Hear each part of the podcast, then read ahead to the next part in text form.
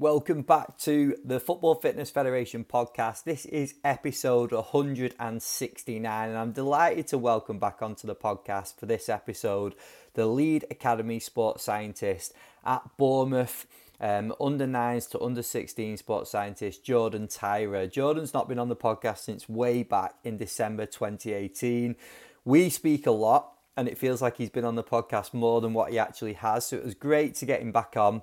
I thought it'd be really good in this podcast to go through his journey and, and dive into some of the um, things that have happened along the way that have, uh, have led to decisions that he's made with certain roles and some of the challenges that he's faced because I think it's really beneficial. So we spoke about um, his decision to go into the private sector. He, we spoke about some lessons that he took from working privately with, with athletes and, and clients as well. And then we spoke about his decisions to go back into football. What was the what was attractive for him? What led to that decision of coming out of running a business where he was getting busier, um, and going back into full time football that he'd previously left. We, we also spoke about the initial work that he's done and the approach that he's taken going into this new role at Bournemouth as well. So we covered quite a lot in this episode. It'll be great to hear from you on this one as well. Just let me know um, some of the takeaways you take away from this episode because I think we cover some stuff that can be quite relevant for practitioners, whether that is looking at going into the private sector, whether that is looking at different jobs um, and some decisions you have to make on what role that you take and what you're looking for in that role. I think there was some good takeaways in terms of that that Jordan covered. So let us know what you think about this one. Just before we get into the episode, we are going to be, hopefully, in the next episode, in episode 170, we're going to be confirming at least one networking event coming up for, for 2022. Um, we are having a few issues at the moment, just getting things um, put in place, just because of obviously restrictions and things like that. But we do hope to get some dates and venues and speakers confirmed as soon as possible. So just keep an eye out for that. Hopefully, the next episode we will have a few a few more bits of information on that. And as always, please give this show a share uh, with as many people as possible friends, family, colleagues. The audience is growing all the time, but I really appreciate everyone helping and um, spreading it far and wide. This episode is sponsored by Black Box Fitness. Black Box are the world's best training equipment, accessory, and apparel brand. Black Box believes that training isn't just a checkbox on your to do list, Training is a lifestyle, continually seeking your highest performance in the gym, on the pitch, at home, and in everyday life. To perform at your best, you need to you need the best, and Black Box has you covered.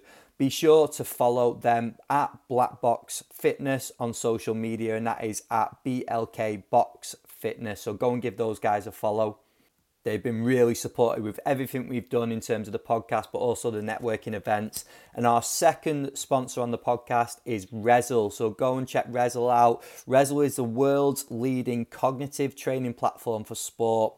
By using VR technology, Rezzil and Player 22 can create game style scenarios and recreate pressure to help you prepare for the real thing. So go and give the guys at Rezzil a follow as well at Rezzil over on Twitter and on Instagram too. So big thank you to our sponsors and let's get into the episode now. Episode 169 with Academy, lead Academy sports scientist, under nines to under 16s at Bournemouth, Jordan Tyrer. Welcome back to the Football Fitness Federation podcast. This is episode 169, and I'm delighted to welcome back onto the podcast for like a long, long time, far too long, Jordan Tyrer. How are we, Jordan? I'm good, mate. Yourself? Thanks for having me back. It does feel like a long, long time. You're right. Yeah. Mate, I feel a bit embarrassed. It's been that long, to be honest. December 2018. Now, a lot has happened. A lot has happened in that time as well. Yeah a lot has happened, and we've had a lot of conversations that should have probably been recorded as podcasts. Um, and we'll have to bear that in mind going forward because there's hopefully been a bit of value in some of those conversations as well. Yeah.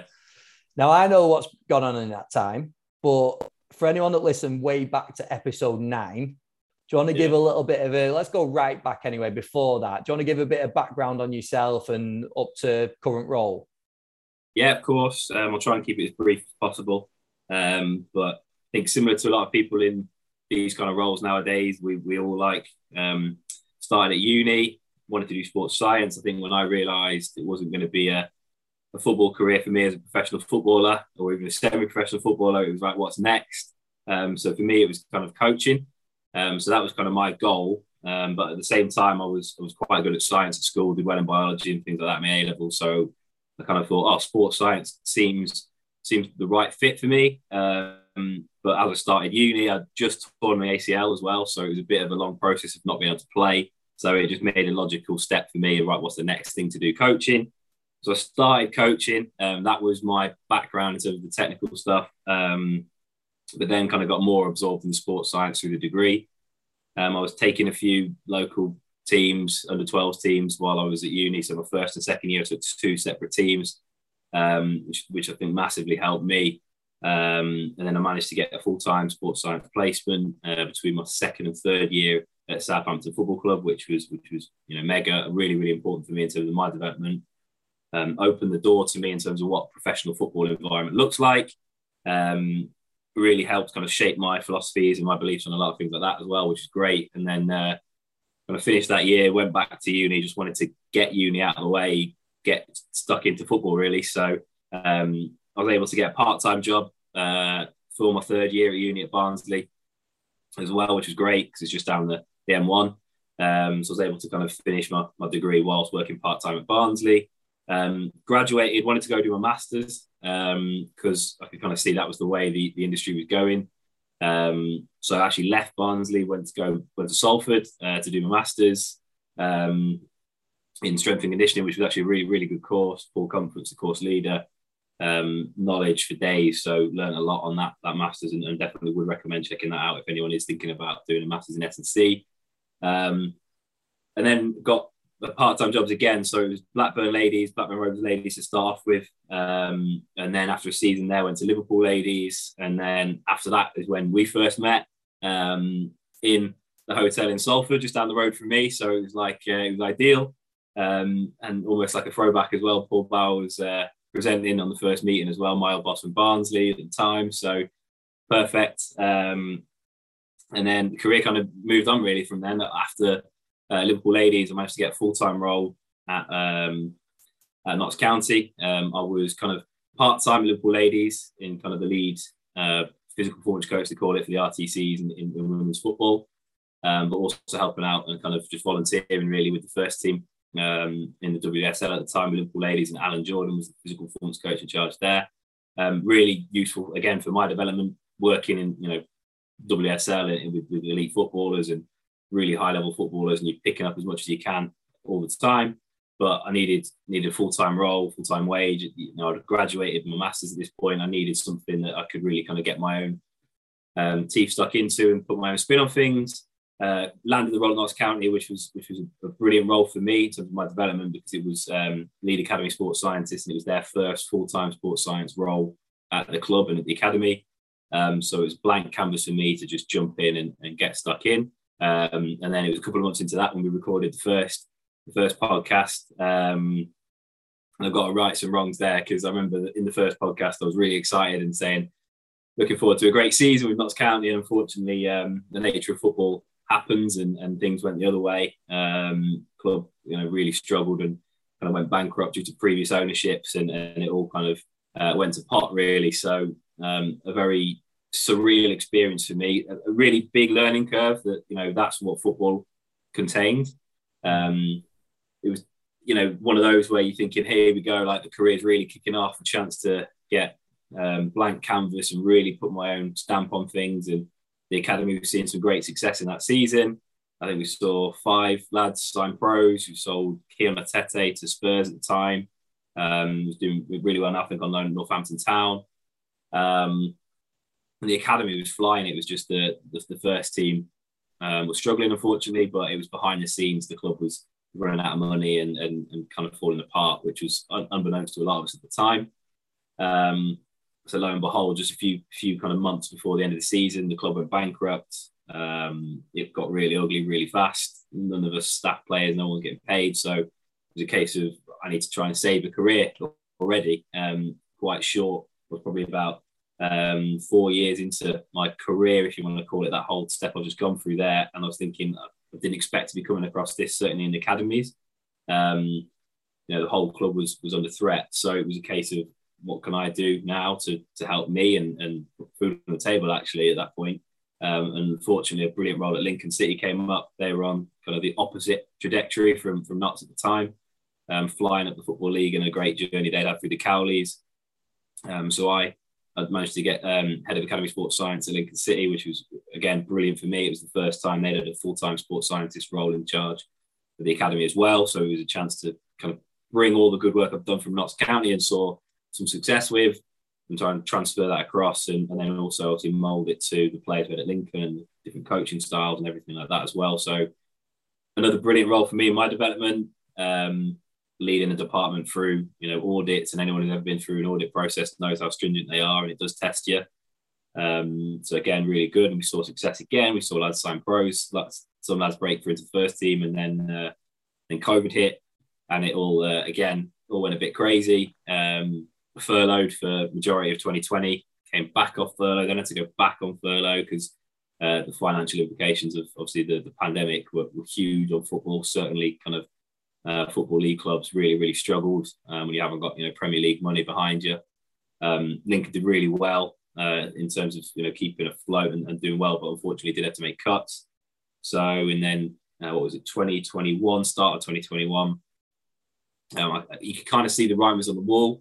I was obviously on furlough, off furlough, and you, you know it doesn't take a genius to kind of work out the next stage could be redundancies. You know, there was a lot of people I think we know that unfortunately did also face redundancies at the time when the club was struggling. So I kind of thought, mm, this, this, this could be the way it's going here. Um, fortunately, um, I'd set up a company um, in, in 2020, in Feb 2020, just before COVID became a thing. Um, with one day, the aim of maybe being a, a, something I can step into, potentially being a side hustle for now. Um, little did I know that would end up being something that took a big major role in my life um, when unfortunately the call came from Lincoln saying you know we can't afford to keep you on. Um, it's a shame because their ambition in terms of doing everything right, of having a full-time sports scientist in place for a cat-three academy that doesn't necessarily need that in terms of the EPPP um, guidelines. Know, they wanted to do things right and do it properly, um, but then obviously the financial implications meant they had to try and make cuts. But credit to Lincoln, they were they were brilliant in terms of helping me out and, and being as good to me as they possibly could be. So I'm you know forever grateful for that. Um, but whilst I could see that I was furloughed for a long time, I could see things things could go that way in terms of redundancy. I was thinking, right, let's pour a bit of effort and a bit of love into the, the company, the physical performance coach. So I was getting the website sorted, the booking systems, you know, the the marketing, the advertising stuff, all the as you well know, all the kind of nuts and bolts behind the scenes that need to go into self-employed and being a company and all that kind of stuff. So getting that all going, and then when redundancy did eventually roll around at the start of 2021, um, it was a case where I was actually able to kind of step into being self-employed, being independent, and being private um, through the physical performance coach in a company that was kind of already ready to go. And it wasn't a case of, oh no, what do I do now? It was much more of a, oh, here we go, right, we go for it now. We, we, we go in private, we're going self-employed, we're doing it. So yeah, I was working from then. Kind of started around April time, really took off around June, uh, May, June time, and it was really successful, really good summer. Um, and then actually was was fully into that world and was really enjoying it and thinking this is you know a, a good success. It was a nice way of life. Work life balance was was really good. Um, financially was rewarding as well. Um, but then an opportunity came up to join AFC Bournemouth um, in November, um, and I had to take the chance. Had to take the chance. Uh, so now, now that's where I am. Uh, moved down south, took the jump, and uh, and here we are in present day at the start of 2022 um, at AFC Bournemouth. So uh, yeah, moved around the country a bit, but finally settled right down the south coast. Mate, brilliant. Mate, brilliant. A proper, a real good breakdown as well of, of all the sort of the the path and career path that you've gone through so far. I mean, tackling a global pandemic and a club that are in hmm. financial difficulties are hopefully two of the hardest things you're going to face in your in your career. So. But I've got to say though, like we we spoke a lot along the way, probably every sort of transition that you made in your career. And the thing that comes across when you face any sort of adversity is how level-headed you are and how rational you look at things. And I think that's that's just a bit of feedback from me that when people do face things, because uh, we're sort of saying it tongue in cheek, but that's real, isn't it? The, the podcast yeah. we did last time was a position where you thought maybe you could be there for years and um, you didn't know what was around the corner. We never yeah. do. Um, yeah. So the fact that you you dealt with things that the way you have is credit to you, and I think that that goes on and that proves why you've you've ended up in the opportunities that you have, and we'll dive into it in a little bit, but also why the company did as well as it did and as, yeah, as it's doing. Um, so let's let's go back a little bit, mate. So the, the decision to go private obviously came off the back of of COVID. Um, yeah. But when you're actually thinking about that, I mean, you didn't have to do it there would have been other mm. options to seek other work in football or even just other yeah. work in general just to get by in that time. Yeah. What were some of the thoughts that you had? What were the thought processes of, of setting up in that time? The worries, some of the positives, some of the negatives that went through your head? Because I'm trying to think about other people that are maybe thinking about that same decision. Yeah, good question. I think I think the, the main thing for me was um, I, I, it was kind of not forced, but it was all kind of pointing towards it anyway. Um, you know, when I first set up the company pre-COVID, literally just a month before COVID became a thing, um, it was with the view of I know I enjoyed just making players, athletes, people better. The, the goal for it was to help semi-pro lads and, and women and, and, just people in general who maybe are athletes who want to get better in terms of physical performance, but haven't got access to an S&C coach or a sports scientist because they're not a professional club. So that was why I set it up because I could see that there was a lot of people out there that needed that support. Um, and I thought, oh yeah, this could be a really good service. And then obviously as COVID was kicking on and it was furlough and it was, you know, redundancy was looming kind of quite large. It was a bit of a, well, actually, if ever I'm going to do this, it's now. Um, you know, it'd be be much harder to step away from a full time role of my own choice when football, you know, it is a it, it, takes up all your attention. So the actual choice of stepping out from a full time role of your own choice to then go into private work would probably be a bit more difficult. So to have that force, uh, that choice, almost kind of, this is what you, you, either do this now or it doesn't come for a while. I just thought, sod it, let's do it. Um, you know, I think COVID put a lot of things into perspective for a lot of people life is short. Um, mm. it, it's it's shown us that for sure. Um, and you know, it's one of those things you might regret decisions if you don't take the chance when they, they crop up. So it was one of those like kind of natural timings that I kind of thought this might be a good time. Um, I think as well, obviously, it was a bit. I was a little bit kind of not bitter. Bitter's not the word, but just disappointed with how the last three years had gone. Um, you know, put all that effort and graft into trying to force a path for yourself in football and professional football and you the accreditations, the qualifications, the experience you've gathered, and everything that you're trying to get under your belt, and, and really trying to put your stamp on um, an academy or, or, squads that you're working with and developing players. And then, you know, a, a club goes bust on you, uh, and then a global pandemic hits, you know, all in the space of, of three years, um, all completely out of your hands. It was kind of like, well, uh, you know, maybe me and football aren't meant to be together for, for this for foreseeable future. Um, certainly, I think if he was a you know a horse in the Grand National, you were studying recent form, you just wouldn't be betting on me whatsoever. So it, it, it was a case of right, let's just reevaluate, let's just reassess. And obviously, I think COVID gave us a lot of time to be thinking about what the future holds, how we're going. Obviously, furlough for a lot, lot of time. You're thinking, right, what, what does the future hold for me here if things are to go the way of redundancy? So it kind of, like I say, it was a bit of a natural progression and natural step to make. But I think I was a bit of like, right, okay, so football isn't working for me at the minute. What can I do that can make it have an impact on, on local people, people around me that still want physical performance support? I just enjoy making, you know, athletes better, people better. Um, I can do that. I don't need a football club to do that. I can do that mm. off my own back. So let's try it now. If it works, it works. If it doesn't, it doesn't. Um, I knew I could always try and get back into football.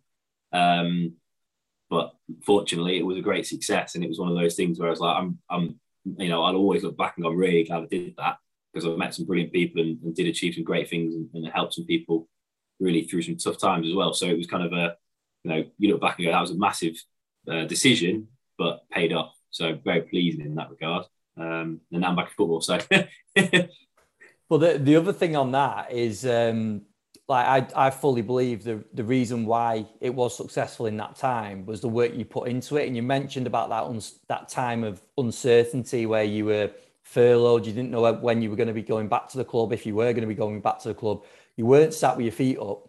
That was at the time the time when you were putting all the groundwork into yeah. this potential business, weren't you? You were doing all the work that if you needed to then transition into it, it was there, it was ready. It wasn't like yeah. suddenly they they called you and you went, "Oh God, it's it's happening." You'd done the work, and I think that's yeah. a lesson for people listening: is that yes, you do have to. You mentioned before that you had to right make that decision and go right. I'm going to put everything into it now.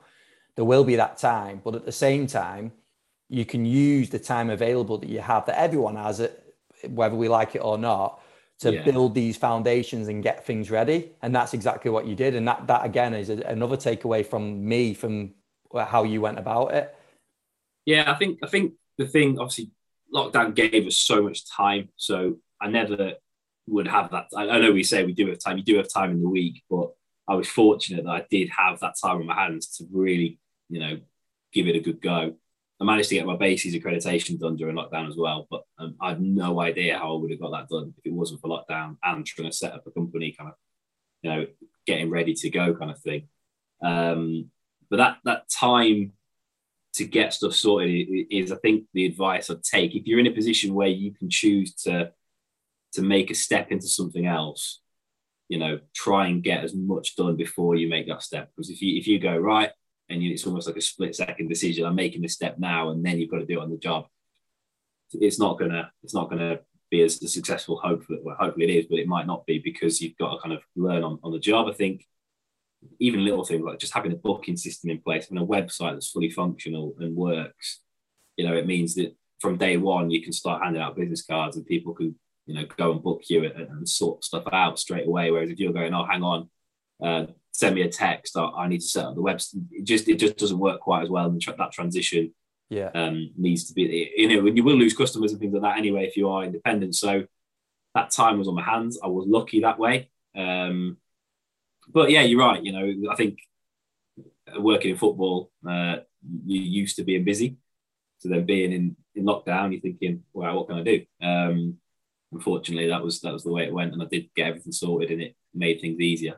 Um, you know, fortunately, I wasn't trying to complete Netflix instead. So, well, exactly. But you joke, but many people were.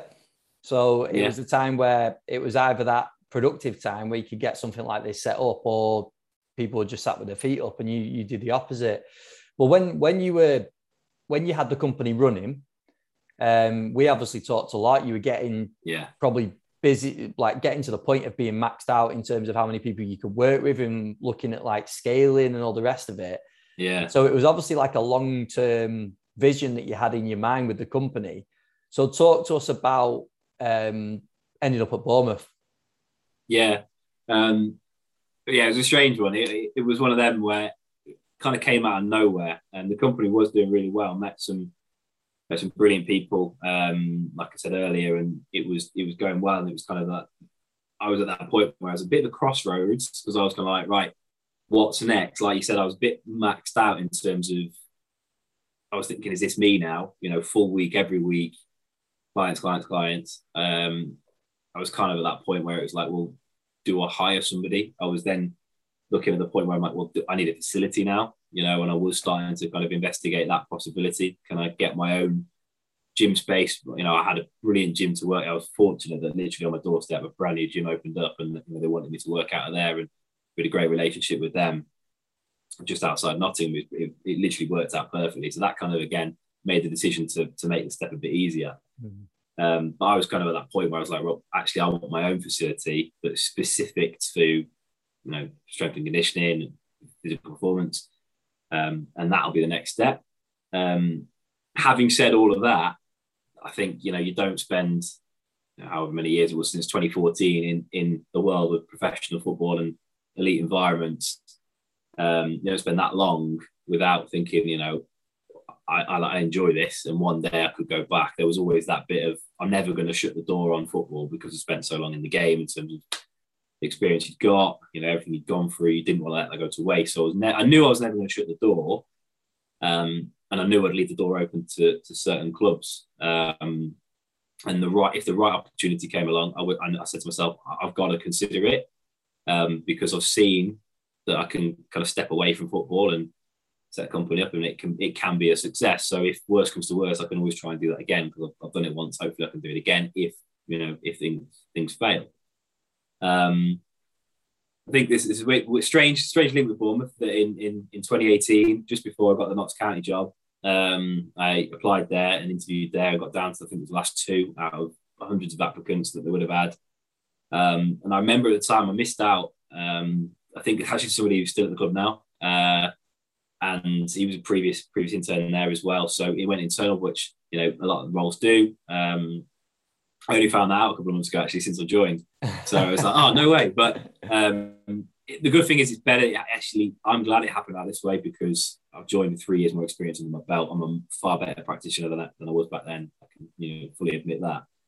Um, but that was the one I remember back then. Uh, you know when I was trying to get the you know the roles, the really kind of career kickstarter roles, if you want to call them that, um, the ones that you know you can really get your, your teeth stuck into.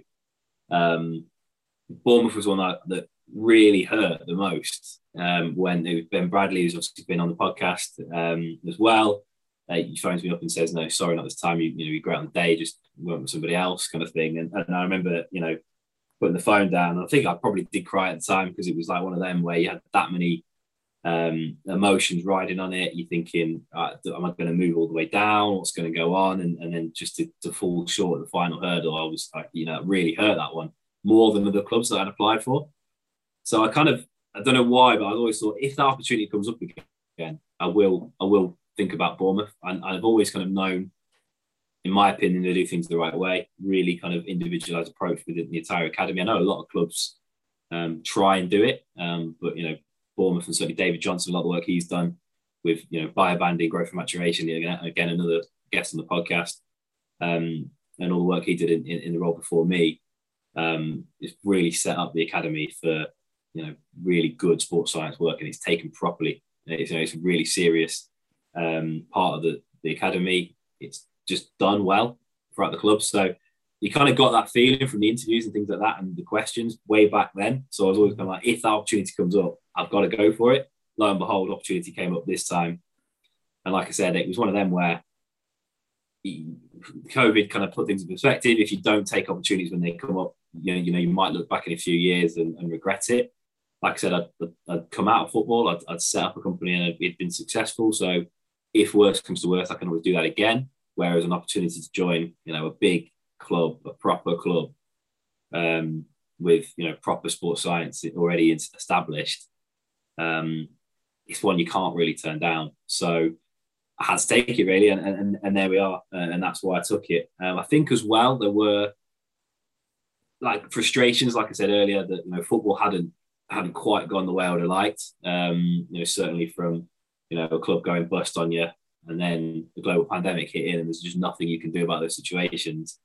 Um, it was almost a, a, chance to kind of for myself just to to right some wrongs, just for my own you know satisfaction or my own kind of self belief that I am good enough. I can do this. It's not me. You know, it wasn't my fault that these things happened.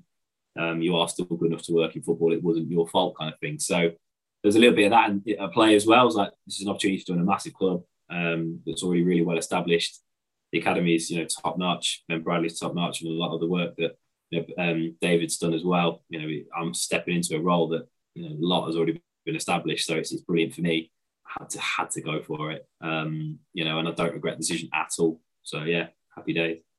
The, the reason I wanted to get you on to talk through this is I think there's so many lessons in in your short career so far yeah. for, for, people yeah. to listen to and just to take into into context. And I think with this is thinking about how much work you put in behind the scenes, talking about like going back to what you said at the start, the, the work you did voluntary, going into all the different clubs that you did, go you just mentioned going to interviews not getting jobs all that sort of stuff led into you then creating your own company and sort of shifting away from football kind of knowing that you did want to go back in but yeah. shifting your your focus onto onto something else but it just shows that all that work at the start those relationships you created the network that you built the knowledge that you that you built as well, it comes to fruition. And and it's funny sometimes, isn't it, how you take your focus off like the next job, the next job, the next job, and then the job comes around.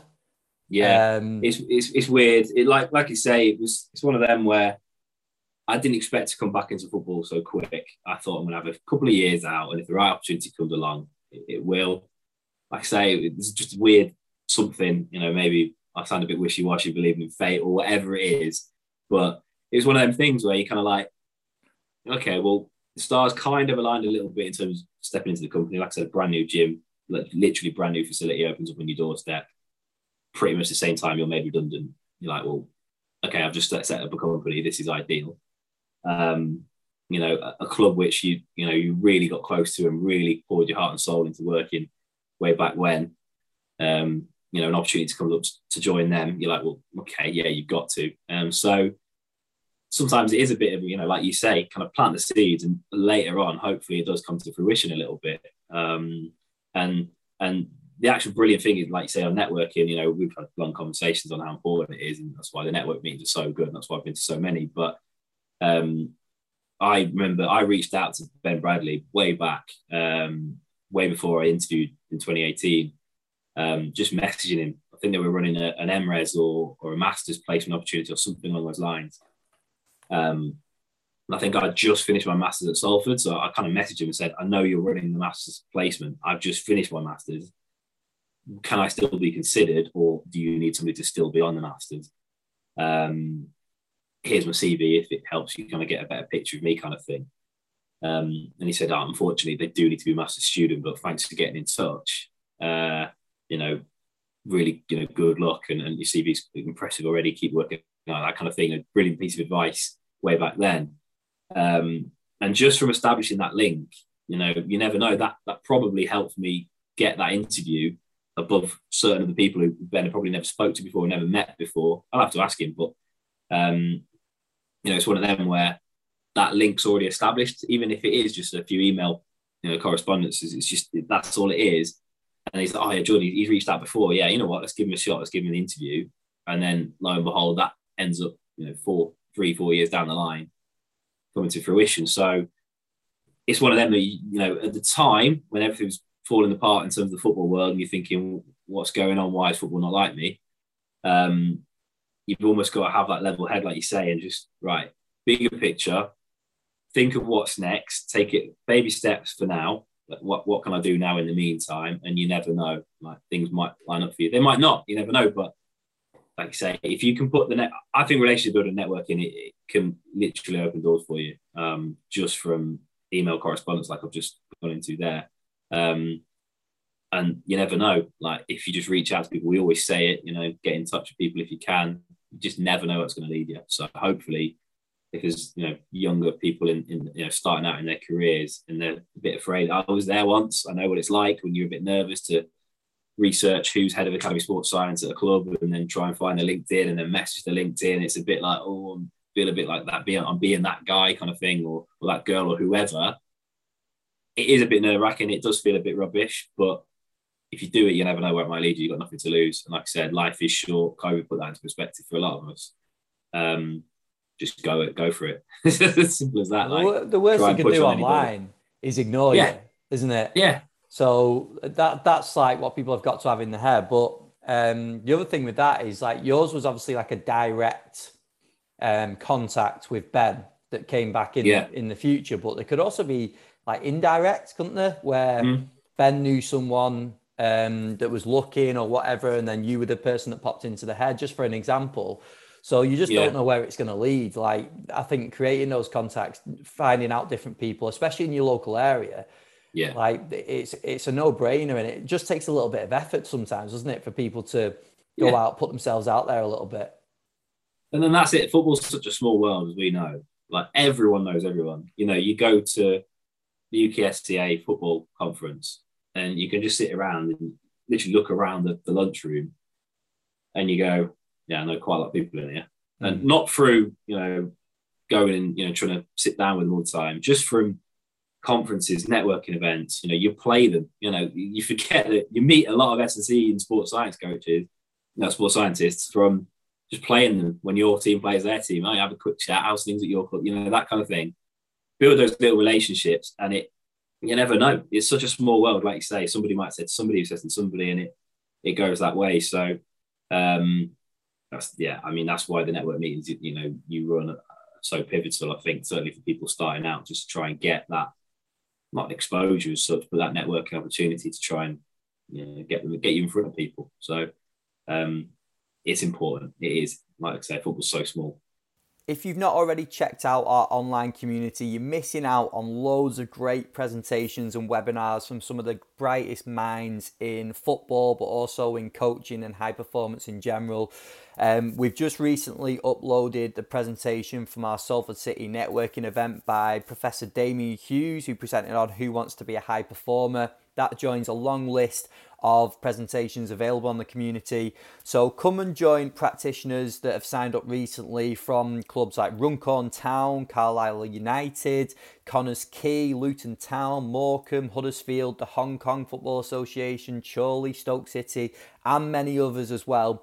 All now members of our online community. To become a member, you can sign up for a free month by going to footballfitfed.com click the community tab, sign up there. That'll give you a free month on the community. After the free month, the good news is it's only £4.99 per month going forward. So go and claim your free month now by going to footballfitfed.com, clicking the community tab, and signing up there. Let's get into part two of the podcast with Jordan Tyrer. And what about, uh, on reflection, some takeaways from working in, in the private sector going back into football? Is there anything that you feel like any sort of skills you might have developed in that time, or is there any any takeaways that sort of stand out for you that are helping you in your current role? Yeah, definitely. Um, like I said, going going back to speak about age for this, but you know, going going private was massive in my development, even though I stepped away from football. Um, because when you're in a football club and you're working with, let's say, an under 16 player, um, you're their S and C coach or sports scientist or whoever, um, you give them the gym program, typically they'll get on and do it, not because you know they ha- well because they kind of have to. It's for their development. They know they understand the drill. They know that if they do that, they will get better.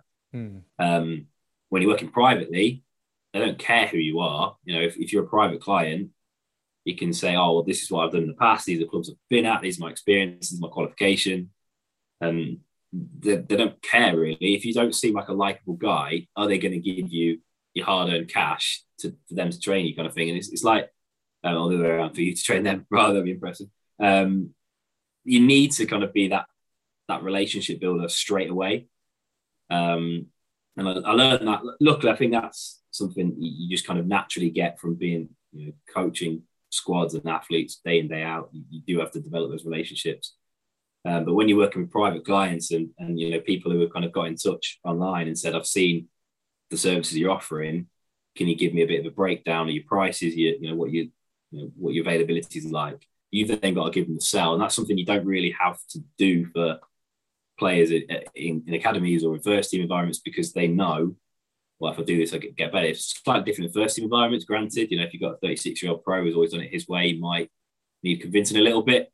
Um, but under 14, under 16, whoever, they're probably just going to crack on. So those skills became even had to hone those even more in terms of you know getting people on, onto your way of thinking and seeing the benefit of stuff you're trying to trying to do with them. Um, actually, also it was a great opportunity for me to to work with a few different um, sports that I hadn't worked for a long, long time. I hadn't worked with different sports since I was back at uni and doing S and C with the uni teams at Leeds. Um, so I was working with a, a, pretty good level golfer, you know, completely different physical demands to, to football. Um, and actually, one of the, the, biggest challenges for me, I he won't mind me sharing it. The, client came to me, um, 49 years old. He was ex, uh, still played a good level of water polo. Represented England in the Commonwealth Games 2006, I think it was, uh, for water polo. Um, 49, dad, uh, two two kids, um, and also we're going to have open heart surgery in, in summer. And about two months before he came to me, so listen, I'm, I'm having open heart surgery sometime in the near future. We haven't got a date yet. I want to get in the best shape possible so that on the you know the post op side, I can kind of get back to doing it what I love as quick as possible. You know, you're thinking, bloody hell, this is a bit different from you know getting players to run around a pitch faster. Um, you know, obviously we want to we want to get you you know fit and strong as possible, but I also don't want to kill you if you are going to be having a valve replacement and open heart surgery. So, you know that it, you, your programming becomes slightly different, should we say? It is so you know big big challenges like that, and and you know fortunately it all went really really well. Um, so well actually that he he um, he had his tests and things again, and the consultants were, were looking at him. They actually pushed his update back because he'd got in such better shape. Said actually probably not that priority anymore, um, which he was a bit annoyed about. So, um, but eventually he got his he got his up, and he was you know fit as a fiddle straight after, pretty much, and he was around walking, you know, walking around the wards, annoying all the nurses pretty much straight away. So. Um, that and that was great, but you know, it's a funny story and it's a great, you know, yeah, look at the work we did and he was brilliant and everything. But um, more than that, it was the relationship. Like he's a friend for life. A lot of the people that you know, um, I trained his wife, his neighbours. Like I know that that family quite well now um, because it was a massive, massive emotional time for them, as you can imagine. You know, father of two, loving husband, going into open heart surgery. It's risks involved. It's a, it's a, it's an emotional time. So I was still training, training his wife at the same time, and those, you know, sessions with with her became um, almost like therapy and just checking she's okay. So, you know, like I said, Co put a lot of things in perspective. Actually, working privately and working kind of independently from football put other things into perspective as well. In that, you know, people do require our services. We I think if you work in professional football, if you work in you know elite environments, we're pretty good at, at getting the human body better in terms of their performance. We, we, we know that that's our education, our experience, and our qualifications. But we can have an outreach to, to bigger populations if ever we, we do want to go that way. Um, I think it's a big bugbear of mine. Uh, and, and, granted, I was like it when I was younger. I was thinking, oh no, I only want to work with elite performers. You know, I only want to work with elite athletes. Um, but like I've just shown, like there are people out there who massively will benefit from from our expertise as a cohort and as a peer group. So you know, those experiences massively helped me kind of put a lot of things into perspective. They helped my skill set, um, the way I approach things, where I think things are slightly different and certainly improved. Um, the caveat to all of that and everything I've said is that I could feel that there were certain skills that you know you can't develop unless you're in a football environment. You know, working with a squad of athletes day in day out, that can't really be replaced. Obviously, working one to one or in small groups. You know, I was working with a couple of couple of semi-pro lads on, you know, doing on-pitch sessions with them, but you know, it was kind of three or four at a time. It's not the same as working with a squad of players. So those those skills, which obviously you hone over the years, I could just feel them starting to rust up a bit because I just hadn't been able to do them for you know months at a time. Um, and I think that was part of me where I was thinking uh, uh these skills have you know been developed for I say, since 2014 when I was kind of started getting involved in professional football I can't let these go to waste. I don't want these to go to waste because it's such a demanding environment and it does require a lot from you. So if you've got used to performing at those levels and making sure that you're on it day in day out for you know squads of athletes, if that level drops off, it's going to be tough to get back. So there was always that's why that kind of door was always kept open for football, thinking I don't want to let those skills go to waste. So the I, I don't regret stepping away from, from football for those those good best part of a year um, at all because, like I say, it taught me loads, and, and, and I'm a better practitioner for it, 100. Um, And I, I, would advise people, you know, if people are thinking of stepping away from football or, or professional sport, if they're in a bit of a rut and they're struggling a little bit, have a little think of what you know what else is out there because there are opportunities out there. Like I said, there are people out there who do require our services. Um, and you'll probably find you'll become a better practitioner for it if you do want to come back into into an elite environment. So, um, yeah, it, it's one of them where I'd definitely give it a go. But obviously, I'd say to people, give it a go. But it was it was a, a success for me, um, and I do feel like I've benefited massively from it now. And working back with, with players now that I know that you know all my squads, I'm going to have open heart surgery in a few few weeks. It, it makes you can kind of breathe a bit easier. So yeah, it's one of them really. Brilliant. And I wanted to bring it back to sort of present day. So and talk about the approach because obviously anyone that's heard David Johnson speak will know the sort of quality of practitioner that was in that role before you. So it's not like previous roles that you've been into where you've been in and there's mm. been a clean slate. There's been yeah. there's been a program and a good program in place before that you've gone into the role. But what's been your approach going into into the club? Like, what are some of the initial sort of changes that you might have made, or what's what's the approach you've taken? Yeah, it's, it's been really different, and it, it's not just David. Obviously, Ben, and you know, if you listen back to his his podcast, the the the setup here is really good. The program in place is really good. The movement matrix that we've got, you know, all the players. I was impressed straight away, and I'm looking at you know, under tens that can overhead squat. Um, you know, and you kind of like this is this is impressive. Like the, just the, the level of, of, physical literacy, if you want to call it that, throughout the academy, you know, is, is stellar, and that's credit to Ben. Because he's been at the club for, for a long, long time, so he's been able to implement those changes, and then all of David's work on top of it in terms of the growth and maturation. Um, you know, like I say, it's just it's just taking it to the next level in terms of the individualized approach of players and, and just knowing that every player is going to get looked after for their needs. We know pretty much all the time when they're approaching growth spurts, when they need slightly different stimulus to, to somebody else, etc.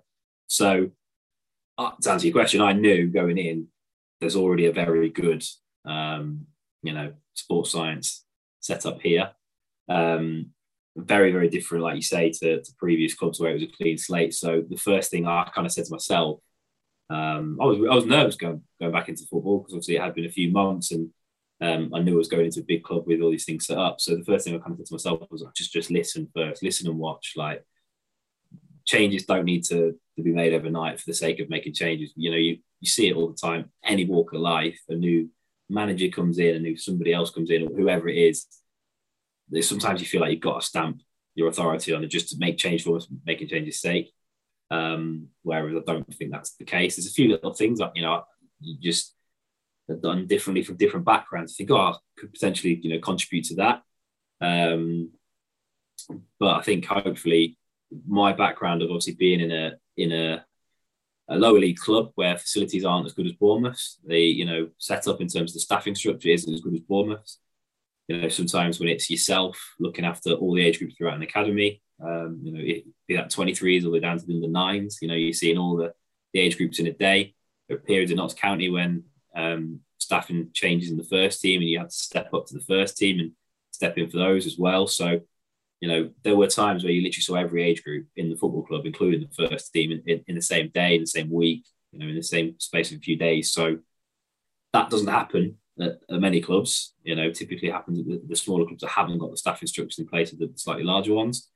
Um, but those environments create skills that is sink or swim. You know, you, you've got to produce results, even though your hands are sometimes tied behind your back, kind of thing. That's how it sometimes feels. So I certainly feel like I'm a very resourceful practitioner, given the fact that I've spent a good few years in, in those kind of environments. Um, and any little challenge, you can kind of deal with it. Um, even if some people might look at that, if they've not spent that time in that environment, they might think, oh, this is, you know, oh, this is a big problem.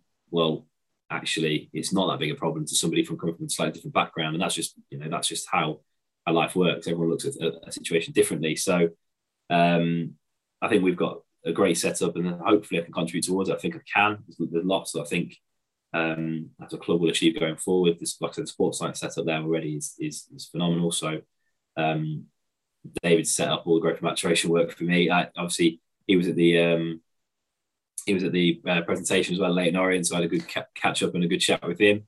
I had to have a few uh, subsequent Teams calls and Zoom calls to try and work out some of his spreadsheets, just so I could uh, find out where the VLOOKUPs were and, and, all the data sheets and where the data was coming from. Um, but we got there in the end. Um, so thanks to David for that one. Um, but it's one of those where, first and foremost, I just needed to listen and see what's in place. And it was slightly different for me because, like you say, when you go in at a clean slate, it's like hit the ground running we need to get these things in place, the priorities in terms of like a movement matrix. You know, the 18s need a periodized program straight away if they've never had it before.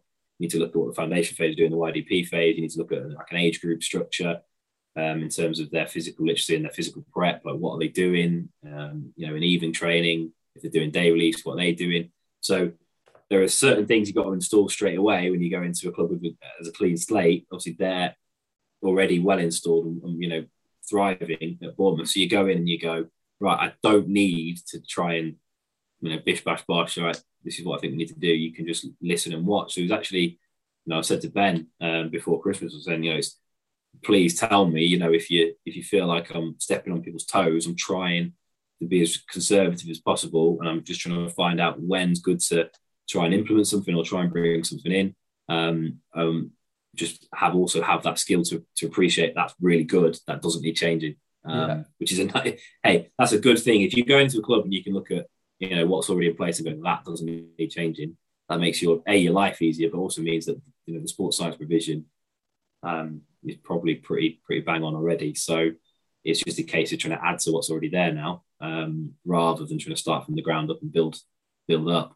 Um, On so that though, Jordan, I think I think that comes, and this is probably ties in with the whole thing you're saying about the club. That comes from being in an environment where you've got that backing and you've got that trust, isn't it? Because you mm. don't have to go in and you don't have to sort of prove yourself. Like obviously you have to yeah. prove yourself in in your job, but what I mean is you don't have to go in and like you say gung ho and make load of changes. You're going in removing emotion, removing ego out the situation a little bit more, looking yeah. at it a bit more rationally, and that allows you to then say, doesn't it, that that is that's good. Like let's let's yeah. carry on with that. I think I can still that's impact, it. but I'm not going to touch that. I'm going to focus a bit more on this. Yeah, and I think that's you know that's that's difficult at times because football is let's face it, there's egos flying around in football, left, right, centre. Um, but that, like you say, it's the trust. And what helps massively, you know, if you listen back to, to Ben's podcast, um, which I, I happened to do a few few weeks ago, actually, just doing a lot of driving over Christmas time. You listen to podcasts, don't you? So, but I, I haven't listened to Ben's for a while. Let's listen to it. It's now seen as our, uh, oh, now, you know, he's now my line manager, might as well. Um, and uh, he's talking about integration of the coaches and the coaching staff. Uh, and that's a massive part of it. Um, you know, in certain environments and certain clubs, sometimes sports scientists can feel like they're banging it against a brick wall sometimes. You know, you're trying to get coaches to just listen and implement just basic changes in terms of sports science. Bournemouth, we're really fortunate that the coaches are very receptive to a lot of it already. Um, you know, we can have really kind of in-depth sports science, bracket sports science conversations with the coaches. We can be part of planning the sessions. We can be literally talking about physical outcomes of the day and what we're trying to achieve in terms of numbers, um, loading patterns, etc., throughout the week. So that integration that Ben really spoke about and really kind of hit home was, was is already there. So that trust is already there. So you know, sometimes when you go in to my previous roles, when I went in and you know it was the first time they'd had a full time sports scientist in place, it, it's almost you might not have been the case, but you almost think the pressure's on your shoulders to kind of go. These people are now looking at me, going, "Well, go on then, off you go." Like we've not had a we've not had one of you before. What can you do, kind of thing. Mm. Um, and so there is that pressure. You, you've almost got to implement change for implement, implementing change's sake almost because people are expecting it. Um, whereas, like you say, if you can go in and go, actually, there's already really good things here. I'm just going to take a step back and just kind of get to grips with what's what's already in place and just take, like you say, take ego out of it. Which hey, that's difficult. You know, that is that is something that we, you know, we all have to try and do at times. And you know, it's not the easiest thing. I will admit that. I, okay, occasionally mine gets the better of me. That's just mm-hmm. that's just human nature, unfortunately. But um, it's one of those things where you just got to be rational thinking. And I think going back to your previous questions in terms of you know redundancies looming large, what can I do next in life? Like career kind of might be taking a big you know halt for a second in football. What's coming next? You've got to think rationally because if you think unrationally um, or irrationally rather, um, and you kind of start panicking, you start making rash decisions, you know, it's not going to be good. So that certainly helped me with that, um, and, and probably so where I've gone into this role now, and I'm, I'm almost trying not to make changes because it's kind of like, well, I don't want to undo any good work that's already here. And that does take a skill, like I said, to take your ego away, take your arrogance away, and think, well, actually, let's just let's just assess the situation and go from there. So, um, it, it, hey, anyone going into that environment, it is it is a challenge because we all do want to feel valued, we all do want to prove ourselves, we all do feel the pressure. Um, but sometimes, you know, by not making you know loads of noise and loads of impact, you can actually have a better impact than, than doing it all around. So, hopefully, that's that's the way it's going. yeah, definitely. it's all going the way. Yeah. No, that's brilliant, mate. Awesome. Let's um let's just finish up with some of the questions that we the quick fire questions that we finish each podcast with. So we didn't do this way back on episode nine, so these will be yeah. new for you. Um, 160 episodes later, yeah. that's it. So, um, first of all, who are some of the biggest influences on your career so far? Just to pick out a few names. Oh, yeah, it's, it's, a massive one. Um, I think, I, I mean, I could touch on earlier, I've got to be I'm always going to be thankful to Alex Gross at Southampton. He gave me the, the placement opportunity there, which kind of kickstarted everything. And he was also my reviewer for my BASES accreditation and got that all done in a, in a busy Christmas period.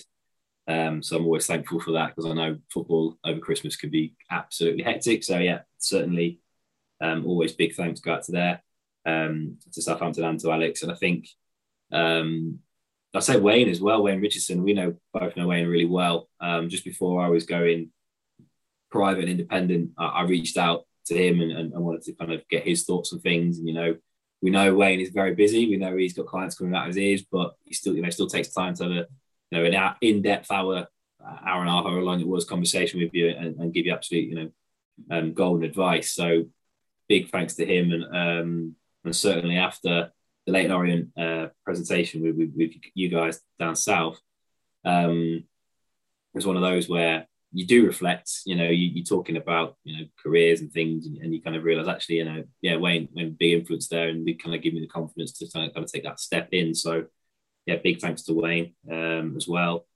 And there's just a lot of other coaches as well that you've worked with all the time. Um, people, actually, technical coaches as well. Tom Shaw, who's now Gainsborough Trinity manager um, he was Lincoln under 18s manager as well. Um, brilliant coach, one of the best I've worked with.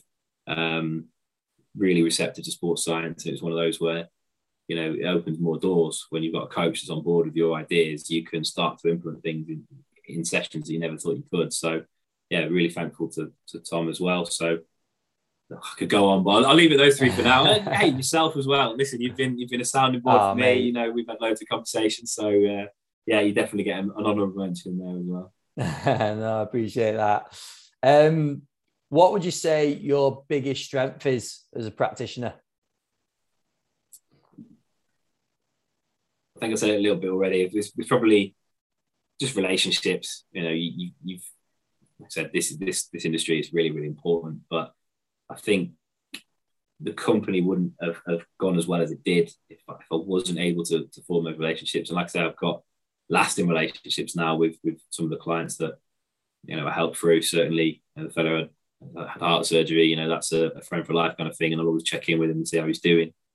Um, and that just comes from relationships building. You know, you, you you've got again remove ego from it. No one. So sometimes you know a lot of people don't care who you are, where you've been, what you've done already. Um, if you act like a, a not very nice person, I was going to say something a lot, lot worse then, but if you act like a not very nice person, um, you know, then people aren't going to like you. You're not going to get the best out of them. Um, and I've forgotten who said it. I think it was the, you know, can you can you be somebody that you go down go down the pub with and have a pint with? Um, I really, Boyle. I, that's it. Yeah, my boy. Yeah, I really bought into that because it's like, well, that's just that's just life, isn't it? You know, you, you don't want to hang around with people that you you don't like. So make sure you can build relationships. And I think that's something I've certainly, you know, I try to, to pride myself on. Um, not always works, but um, I think majority of times it, it, does, and certainly helps with players and they get buy-in, and coaches and get buy-in, etc. And it just makes you makes your job a lot more easy and, and, and, gets you know more fruitful relationships and performances out of it as well. So brilliant. Yeah. And then just finally, what is your approach to CPD? So is it continuing development as a coach? Like, yeah. what's your sort of approach to that?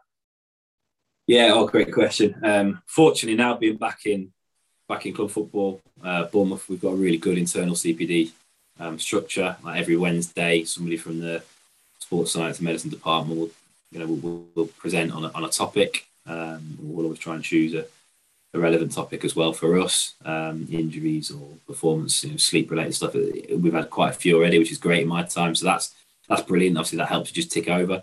Audio books is a is an easy one. I spoke a little bit about a few books um, from from my time when I was um, self-employed and had a bit more time on my hands than full-time football. Go on, drop some um, of the um, names in there, Jordan. What, what, what? Yeah, so 20, uh, the one I spoke about at the, the, the, network meeting was 25 Irrefutable Laws of Leadership. Um, that's a really good little audio book. Um, and somebody actually who I met during my time um, working independent kind of recommended that one to me as well. So I'm always thankful for that because it's just a good book to follow some of the you know the, the key leaders um, throughout history in terms of big tech companies, you know, car companies, whatever it is, um, and their approach to leadership. Because you know there are many styles of leadership, so just trying to just trying to pick little things like that really really help. Um, another one that I think I mentioned there as well is called "I Never Split the Difference." It's called Chris Voss, I think it's, it's written by. Um, that's an interesting one actually. He was a lead FBI in, um, negotiator for hostages, and a really strange, sounds completely irrelevant to football and, and performance and all this kind of stuff. But in terms of um, some of the messages, in terms of communication and how you communicate, obviously, if you're a hostage negotiator, it's quite important. Um, and if you can, if you can pick up some tips from you know people that can communicate in life and death situations and and how you can build relationships through how you communicate, that that really helps. So. Um, I'm, I'm a very yeah as I know you are as well when you drive in that's your that's your dead time you make calls you listen to podcasts you listen to audiobooks that's I think the easiest way to, to do that nowadays. Um, and then I, I mean, must admit as well, during lockdown, uh, I was able to get quite a lot. of my BASES accreditation was done um, through that, and that was great CPD for me. That was great, like reflection. The BASES pathway is very good on that. It's all yeah. about reflection and reflecting on practice, and that helps massively. And you kind of go, all right, okay. So when you know, hopefully lockdown's over, I can come back and step into it. So yeah, really helpful. But um, yeah, it's just trying to pick up any information when and when and when it's possible, really, isn't it? I know, you know, like we said at the start, you have got time. Um, and this is why Twitter is so good. So many resources on Twitter. Mm. Um, you know, people share, even if they're completely irrelevant. Um, I picked up some really good little um, website tips and things from you know people who are just sharing free threads, uh, free threads, and yeah, Twitter threads and things like that. Hard to say that. On Twitter on you know how to you know create a, a good kind of standout website and things like that. So use Twitter. Like if, if you if you're not you know using these free resources, then you know what are you doing kind of thing. Like it's free to you. You might as well. And YouTube, like Jesus, you can learn so much off YouTube. Yeah, so definitely. um so go off there as well. But then obviously I can't I can't not mention yeah, you know Football Fitness Federation, um, the network meetings. I'm glad they're up and running again. Um, post post COVID and lockdowns and things. So long may they continue. I'll certainly try and get to as many as I can. A little bit further uh, now that I'm down here and down south coast. And Midlands was quite easy to access everywhere. It's not quite the same when you're you're right on, on the south coast of Dorset, but I will try and get to as many as I can. So so yeah, that's the future hopefully. Brill. Awesome, mate. And just a seamless link on the whole, whole Twitter side of things at Jordan Tyrer 92 and at Phys Performance, P H YS Performance, both of your yeah. um, accounts on Twitter. What's the yeah. Instagram one? Um, the easiest one is um, if you just search for performance coach, it's the easiest way to get the Instagram Instagram link. Um, so I haven't been very active on there, admittedly, recently, obviously since joining joining Bournemouth. So um, you won't probably find much recent content on there, but there is there is a little bit. Um, but if you want to reach out, uh, yeah, Twitter's the best place. Jordan at Jordan Tyrer 92. That's my that's the one I'm always checking things on and, and, laughing at things and making sure not to like things like that. So uh, yeah, that Jordan Tyrer 92, that's the easiest one. Perfect, mate. Well, thanks a lot for coming back on. It's not going to be another hundred and however many episodes until the next one. I can guarantee that. Um, let's say it's going to be before episode 200 without doubt. We'll get we'll get the the hat trick in there. Nice. Well, hopefully I've not moved. Like this is the, the, you know I'm sick and tired of moving around the country now, so I want to stay down here for as long as possible. So yeah. No, it'd be good to catch up and just see what's um what's been put into place as well. So let's definitely pencil pencil something in for that third one. Yeah. Sounds good. Sounds good to me. Awesome, mate. Jordan, thanks a lot. And it's great to see no, you doing so well down there, mate. Top man. Yeah, much appreciated. Speak to you soon. Cheers, Jordan. Thanks for listening to episode 169, and big thanks to Jordan for coming back on the podcast. It's been far too long since we got back on, and I'm not going to be le- leaving it as long as that for the next episode. So let us know what you think of the episode. Drop us a message, give us a little share on Instagram, on Twitter. Um, every little helps with that. And go and give Jordan a follow. He's at Jordan Tyrer92 over on Twitter, and you can follow his business page at Phys Performance, P H Y S Performance, uh, for the phys- physical performance coach page over on Twitter and Instagram as well. Um, I mentioned in the podcast that I think one of the big things I take away from speaking to Jordan and knowing how he approaches situations when challenges come up is how level-headed how level-headed he is and how rational he is with his decisions. Um, that's something that, that stands out for me straight away. Going through um, clubs in financial difficulties and a global pandemic, these are things that hopefully only come up once, if if ever, in a career. Um, and he's managed to handle it and he always manages to come out in a better situation and that's no fluke. That's through hard work and that's through all the groundwork that he's put into it beforehand. He spoke about there being a big learning curve at Notts, and I think that sort of ties in that he we've spoke about reflection a lot on the podcast. I think this is um, the definition of it Jordan sort of reflecting on what he's learned from those situations and also the fact that when you go through those situations you grow a lot as a practitioner and um, I remember speaking to Dave Carolan actually on the podcast quite a while ago, and he was speaking about all the lessons from working at, at lower league clubs. Um, so when he is in a club that have a few more facilities and things like that, you, you take those lessons and you how adaptable you had to be back then. Um, it helps you out later on in your career. Um, he spoke about having his hand forced, obviously going into the private sector, but I think he did. But then he took the opportunity he spoke about the gym opening up on his doorstep, which obviously is an opportunity. He still had to go and do it and take it and and um, put everything into it, which I know that he did. Um, he spoke about not undervaluing the links that you form throughout your career. And I think sometimes it's worth going out, getting uncomfortable, and having conversations with people that you might not want at that time, but you never know where they're going to lead to in the future. Um, he spoke about the level of physical literacy at Bournemouth, which I know he referenced the podcast with Ben Bradley, and obviously when David was on the podcast, David Johnson as well. There's obviously some great work being done down at that club, and um, also I think it's a skill to go into a situation like that and recognize the good work that's being done, and then also see where you fit, see where you can impact. You don't have to make changes um, and going gung ho and, and start changing everything straight away. Recognizing good work, I think, is a key skill. So, some of my takeaways from Jordan, obviously, just knowing him, but also from the podcast as well. So it'd be great to hear from you guys. Let us know what you think of the podcast and please keep supporting us. Um, and I really look forward to speaking to you again in episode 170.